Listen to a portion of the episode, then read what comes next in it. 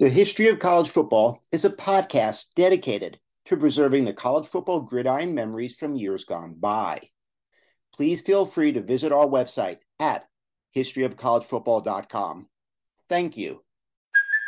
Hey, it's Kaley Cuoco for Priceline. Ready to go to your happy place for a happy price? Well, why didn't you say so? Just download the Priceline app right now and save up to 60% on hotels. So, whether it's Cousin Kevin's Kazoo concert in Kansas City, go Kevin, or Becky's Bachelorette Bash in Bermuda, you never have to miss a trip ever again. So, download the Priceline app today. Your savings are waiting.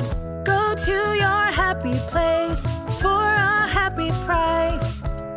Go to your happy price, Priceline. Welcome to History of College Football. I am Jay Abramson, and I will take you down a gridiron memory lane. The national champions, the teams, the rivalries, the conferences, the Heisman winners, the rankings. Today, we discuss the 1938 Duke Blue Devils, undefeated, untied, unscored upon in the regular season, and 40 seconds from immortality. Duke's first season was 1888. In 1931, Duke hired head coach Wallace Wade, who led Alabama to three national championships.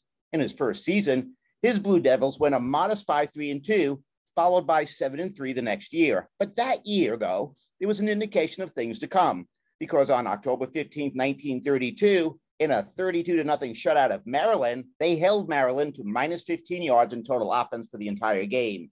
For the next four seasons, Duke lost no more than two games each season. Defense was always a stalwart of a Wallace Wade team, and the year before the 1938 season, the 1937 season, the 1937 Blue Devils shut out five teams en route to a 7 2 and 1 record. Yet they allowed over 10 points three times. So entering the 1938 season, there was high expectations for Duke. On September 24th, the Blue Devils opened against Virginia Tech. The past two seasons, if there was a weakness in Duke's defense, it was in their pass defense. Well, on opening day, they intercepted two of the five Virginia Tech passes en route to an 18 to nothing shutout of Virginia Tech, and there was indications that that weakness was, well, no more. Following the game, they shut out Davidson 27 to nothing, shut out Colgate 7 to nothing, shut out Georgia Tech 6 to nothing, shut out Wake Forest 7 to nothing, and shut out North Carolina 14 to nothing. In week 7 on November 12, 1938, Duke, now number 7 in the country was 6 and 0, undefeated, untied, and unscored upon. They were being considered for a possible Rose Bowl berth and were favorites against Syracuse, who entered the game 4 and 2. Duke won handily 21 to nothing. The next week, Duke shut out North Carolina State.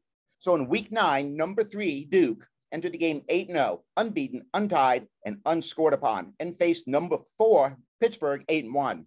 Playing at home in North Carolina in a driving snowstorm in front of over 52,000 fans, Duke's defense shut down the Panthers' attack. Duke's offense was equally negated, though, and in the snowy condition, Duke was held to one first down for the entire game. The Duke punter, though, Eric Tipton, was in rare air that afternoon, pinning Pittsburgh back all day long, 12 times inside the 20 yard line, and one punt landed one foot from the goal line. In the fourth quarter, in a scoreless tie, Tipton pinned Pittsburgh inside the 20 yard line. Pittsburgh could not move the ball, lined up for a punt, and a Duke defender shot through from the left side, blocked the punt. In a scrum, Blue Devil Bolo Perdue recovers the ball in the end zone, and the Blue Devils win 7 0. Following the game on November 29th, 1938, the unscored upon Duke Blue Devils accepted a Rose Bowl bid. It was official. Duke University was invited to play USC in the Rose Bowl Classic on January 2nd. So, January 22nd, 1939, it was the Rose Bowl. And I don't mean to overspeak here, and I'm not given to hyperboles, but I find no loss in the annals of college football history no more stunning than this loss. Had the game been 40 seconds shorter, Duke would have amassed a feat no other college football team had ever amassed since 1938. They would have gone undefeated, untied, and unscored upon for the entire season. As it is, this Duke team was only one of three teams since 1920 to procure the feat in the regular season. Now, here is the big picture USC, down to its fourth string quarterback, Doyle Nave, completed three passes in the closing minutes the last, an 18 yard touchdown to Al Krueger with 40 seconds remaining to come from behind and win the game 7 to 3. Had just one of those passes fell incomplete, or had a fourth string quarterback not had the drive of his life, the 1938 Duke Blue Devils most assuredly would have been considered the greatest college football team in history. Now, for the game itself. The game was a scoreless tie for three quarters and had evolved into a clash of punting. With time running out in the third quarter, Duke's George McAfee had a 26 yard punt return to USC's 49 yard line. A tipped into McAfee pass set up Duke at the USC 25, and a few plays later, now in the fourth quarter, with 14 minutes remaining in the game, Duke's Tony Ruffa kicked a field goal to give the Blue Devils what must have really seemed like at the moment an insurmountable three to nothing lead. Again, they had not yielded a point all season. And then it happened. With two minutes remaining in the game, USC was on Duke's 35 yard line. USC coach Howard Jones made the gamble of a lifetime and sent in their fourth string quarterback, Doyle Nave, to try and generate, well, something. And this singular move forever changed the course of college football history. Nave completed two consecutive passes to Al Krueger that moved USC to the 16 yard line. With 40 seconds remaining, he threw a touchdown pass to Krueger to secure what many consider the greatest upset in history of college football. Well, following the game on January 7th, 1939, Duke returns home to 10,000 fans cheering him on. Coach Wallace Wade said the demonstration was the greatest of any of his teams had ever received in its return from the Rose Bowl. History will remember the 1938 Duke Blue Devils as 9 and 1. Coach Wallace Wade's 1938 version of the Duke Blue Devils, called the Iron Dukes, is one of only three teams since 1920 to go through the regular season unbeaten, untied, unscored upon. The other two, Colgate in 1932 and Tennessee in 1939. In the regular season, they had outscored their opponents 114 to nothing. In fact, until the final minute of the final game of the season, Duke remained unbeaten, untied, unscored upon, and led USC three to nothing. The 1938 Duke Blue Devils were led by Dan Hill, Eric Tipton, and George McAfee. All three of these players are in the College Football Hall of Fame, as is their coach Wallace Wade. The aftermath. History will remember Wallace Wade at Duke from 1931 to 1941, and then again from 1946 to 1950, compiling a 110 win, 36 loss, and seven tie record and winning 74.2% of his games. Coach Wallace Wade's version of the Blue Devils rose to number three in the nation in 1938 and number two in the nation in 1941. His 1938 team went through the regular season, as we mentioned, undefeated, untied, unscored upon.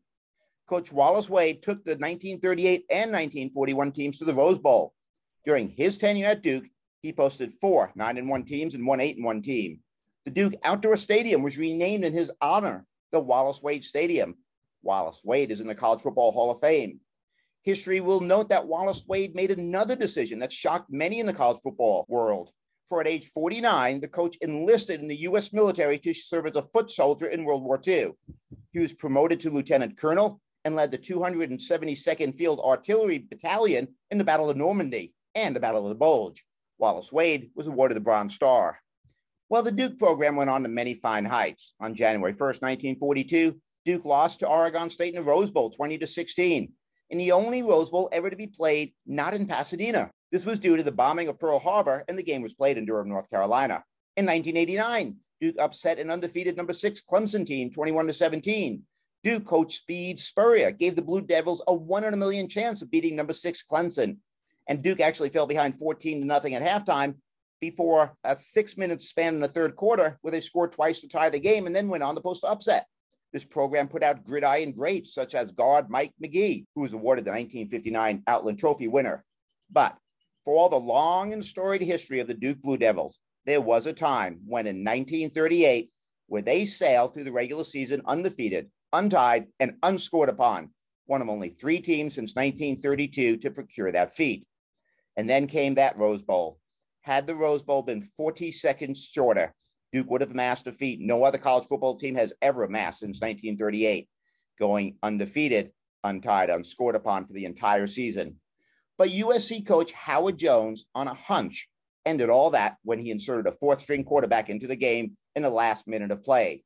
Now, hang on until the next episode of History of College Football, where we discuss the 1939 Tennessee Volunteers season and place Howard Jones' accomplishment into perspective. Thank you for listening to History of College Football. I am Jay Abramson. Join us every Tuesday and Saturday for a new episode.